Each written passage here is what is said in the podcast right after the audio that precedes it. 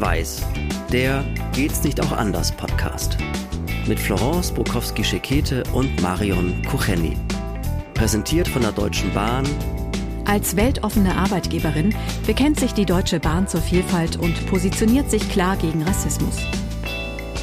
Hallo ihr Lieben, hier sind wir wieder, Marion und Florence, und wir sind wieder da mit unserem Podcast Schwarz-Weiß. Und in unserem Podcast sprechen wir über Diskriminierung im Allgemeinen, über Rassismus, über Dinge, die ja auch vielleicht so ein bisschen an der Grenze damit zu tun haben. Wie zum Beispiel das Thema, was wir heute besprechen. Und glaubt uns, wir sitzen nicht in den Schubladen schwarz-weiß. Wir wollen da raus. Und trotzdem wollen wir dieses Thema heute mal ansprechen, nämlich Leihmütterschaft aus Entwicklungsländern.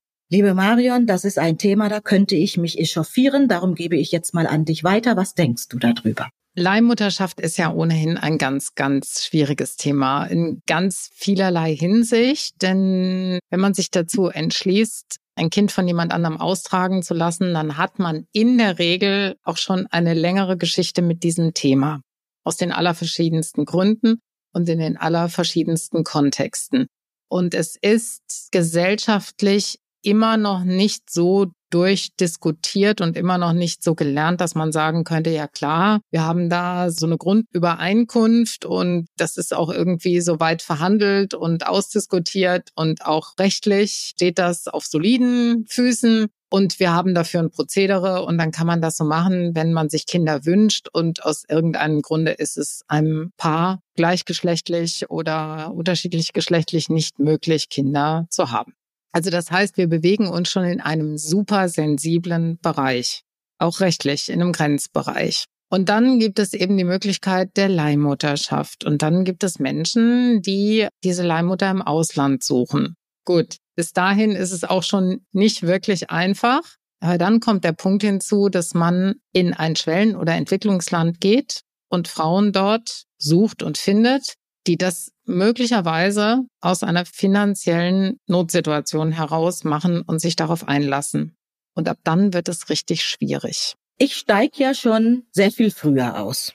Die Vorstellung, dass in mir ein Baby wächst, was mich tritt, was macht, was am Anfang Purzelbäumchen schlägt und ich spüre das, das hat meine Stimme mitgekriegt. Ich war mit diesem Kind ja eins. Und dann kriege ich das und verkaufe es. Also das ist schon was, wo ich aussteige. Also wo ich schon denke, kann ich mir jetzt gar nicht vorstellen. Jetzt kann es vielleicht sein, dass Leute sagen, ja, du bist auch nicht in einer gleichgeschlechtlichen Beziehung oder du bist ja nicht in der Not von den anderen. Okay, aber dann frage ich mich, und ja, stimmt, ich bin nicht in der Situation, aber ich frage mich dann, kann ich nicht den Kinderwunsch auch anders erfüllen, indem ich adoptiere zum Beispiel, wobei das auch ein heikles Thema ist mit der Adoption, wo adoptiere ich und so weiter. Aber ich benutze doch die Frau, die Leihmutter, fast schon wie ein Brutkasten. Ein Stück weit ist das so. Wie gesagt, das ist ein vermintes Gelände und es ist wirklich eine schwierige Diskussion. Ich würde nicht so früh aussteigen wie du weil ich mir denke, dass Menschen das in der Regel wirklich nicht leicht fertig machen. Und weil ich auch den Wunsch verstehe, zum Beispiel von gleichgeschlechtlichen, also von schwulen Paaren, wo wenigstens der eine möchte gerne der Vater des Kindes oder man entschließt sich, dass zumindest einer von beiden der biologische Vater des Kindes ist. So. Diesen Wunsch kann ich ein Stück weit nachvollziehen.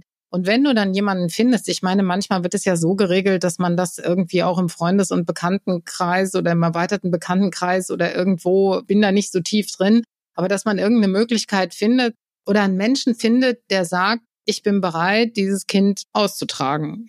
Ich kenne tatsächlich auch Situationen, wo es dann so ist, dass man sich auch das Sorgerecht so ein, zumindest mal so weit teilt, dass es da eine Verbindung gibt und diese Verbindung auch bleibt dass natürlich die Hauptfürsorgenden dann dieses Paar sind, aber es trotzdem eine Verbindung gibt zu der Frau, die das Kind ausgetragen hat.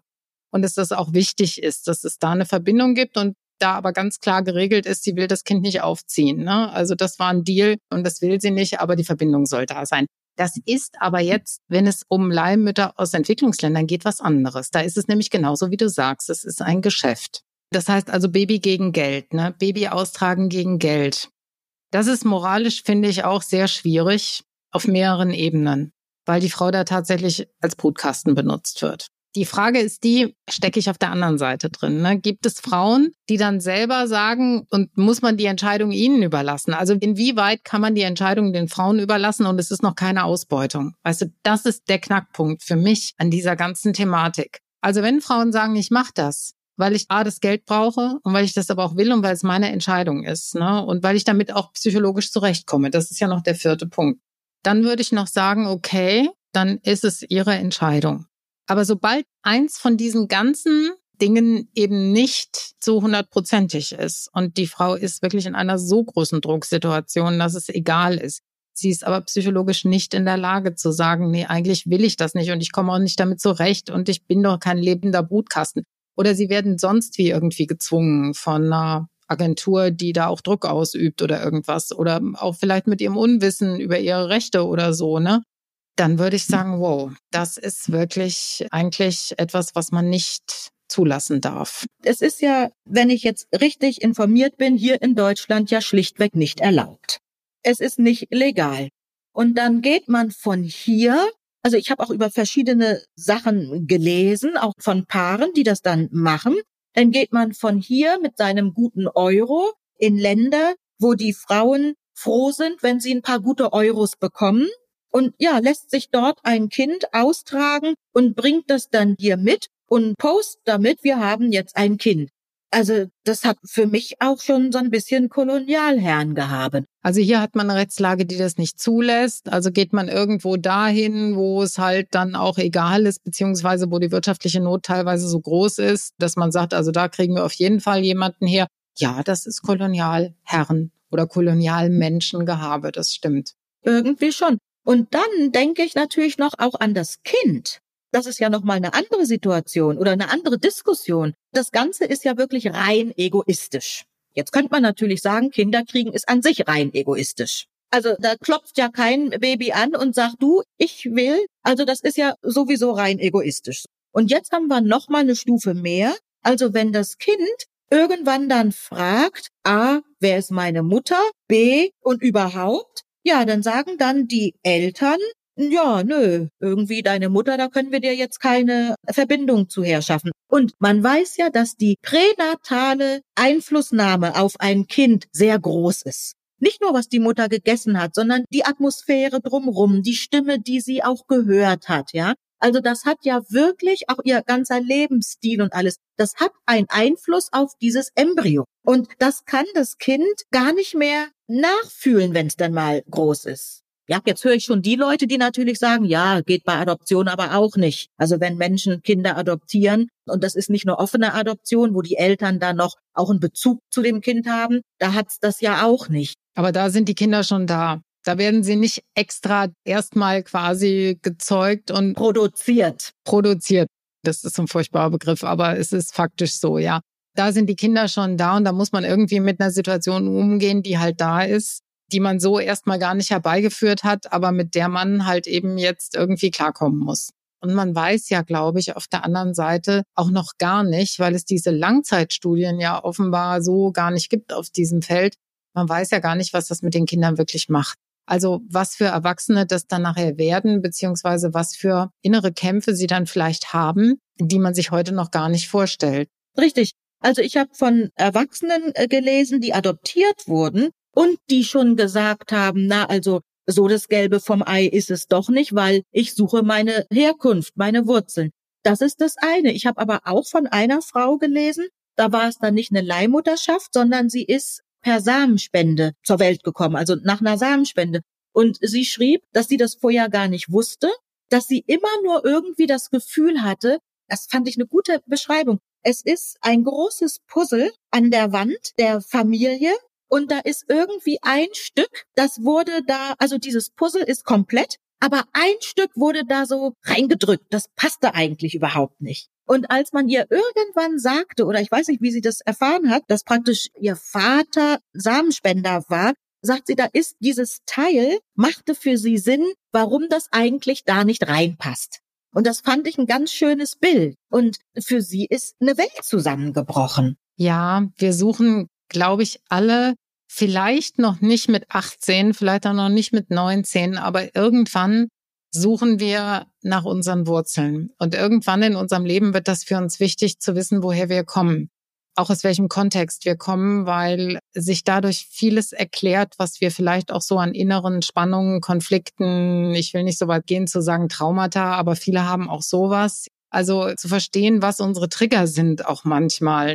Das dann nicht zu wissen oder zu erfahren, dass das in einem Kontext ist, wo man vielleicht auch gar keinen Kontakt mehr herstellen kann das ist sehr, sehr schwierig. Und ich glaube tatsächlich, das wird in diesem Zusammenhang viel zu wenig bedacht. Also ich frage mich dann auch, was so ein Kind oder auch ein Mensch, also wenn die Person größer ist, was der Person durch den Kopf gehen muss. Ja, da sind zwei Menschen, die es sicherlich lieb haben. Das will ich niemandem absprechen. Und zwei Menschen, die sich drum kümmern. Und jedes Kind fragt ja irgendwann, Mama, wie war denn das in deinem Bauch? Oder ja, irgendwie.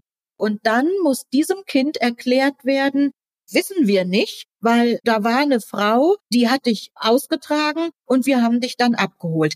Vielleicht bin ich aber auch schon, und das ist wirklich selten, dass ich sowas sage, aber vielleicht bin ich schon zu alt für diesen Gedanken. Ja, das glaube ich nicht. Da kann ich dich beruhigen, weil das ist schon was, mit dem sich jeder Mensch, egal welchen Alters, auseinandersetzt.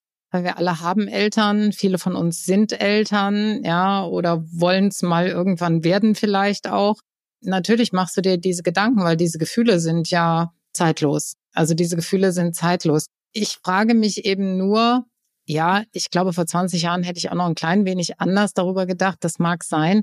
Aber ich frage mich trotz alledem, wie gehen wir damit um? Und auch das ist was, was ja mal offen angesprochen und diskutiert werden müsste, auch in unserer Gesellschaft. Da sind wir auch nicht wirklich divers und offen mit.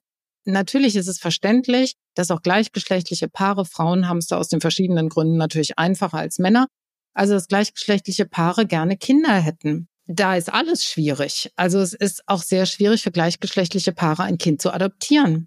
Und da müssen wir aber mal grundsätzlich an diesen Punkt ran und sagen, warum sollte es nicht möglich sein, für gleichgeschlechtliche Paare eine Familie zu gründen und Kinder zu haben?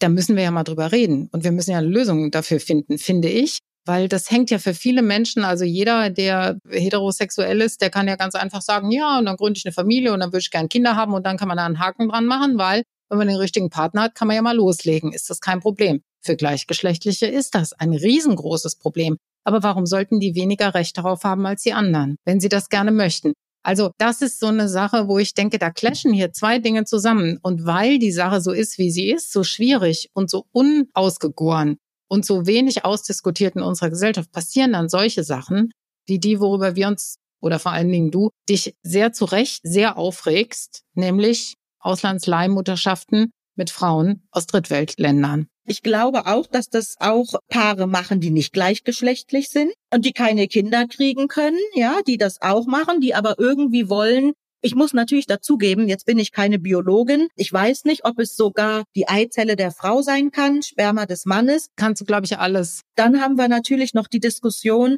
haben gleichgeschlechtliche Paare überhaupt das Recht, Kinder zu haben? Also die Diskussion ist ja auch noch nicht ausdiskutiert. Also wo ich kein Problem mit habe, ist tatsächlich, und da kenne ich auch in meinem Umfeld, weiß ich von einem Paar, das sind zwei Frauen, und der Vater des Kindes wurde wirklich ganz bewusst ausgesucht. Ja, also das ist auch jetzt nicht ein Fremder, sondern das ist einer aus dem erweiterten, wie du vorhin gesagt hast, aus dem erweiterten Bekanntenkreis oder Freundeskreis. Und ich glaube sogar, dass das Kindchen oder es sind Zwillinge, dass die Kontakt zu ihm haben. Und da muss ich sagen, damit habe ich gar kein Problem. Also mir geht's nicht um die Diskussion, dürfen gleichgeschlechtliche Kinder haben. Ne, darum geht's mir gar nicht. Aber es geht um dieses Anonymisierte, ne? Also dieses Verkaufen und wenn dann also eine Frau auch noch ein Embryo austrägt, der nicht aus ihrer Eizelle kommt, dann wird sie natürlich erst recht zum Brutkasten, das ist ganz klar. Also einmal das. Und wenn es aber ihre Eizelle ist und es ist eine Frau, die irgendwie aus einem anderen Land kommt, dann ist ja dieses Kind automatisch zum Beispiel ein halb südamerikanisches Kind. Das muss man ja noch mal bedenken. Also wir haben dann hier ein Kind, was andere Wurzeln hat, nicht nur eine Gebärmutter, die woanders herkommt, sondern auch noch andere Wurzeln tatsächlich hat. Das muss man dem Kind ja auch noch mal erklären. Also deine leibliche Mutter ist woanders. Das ist mir alles ein bisschen zu traurig. Aber bei allem sich darüber aufregen, ja, muss man eventuell die Gesetze hier sich neu überlegen und neu denken. Denn ich kann mir vorstellen, dass diese Paare das nicht machen, ins Ausland zu gehen, weil sie einfach Lust haben, ins Ausland zu gehen, sondern weil ihnen hier die Möglichkeit nicht gegeben ist, ein Kind zum Beispiel zu adoptieren. Das muss man immer unterstellen, egal wie viel Geld man hat und sich das dann am Ende leisten kann. Es ist immer mit sehr, sehr viel Aufregung, innerer Aufregung auch sonstiger Aufregung und Umständen und Schwierigkeiten verbunden. Immer.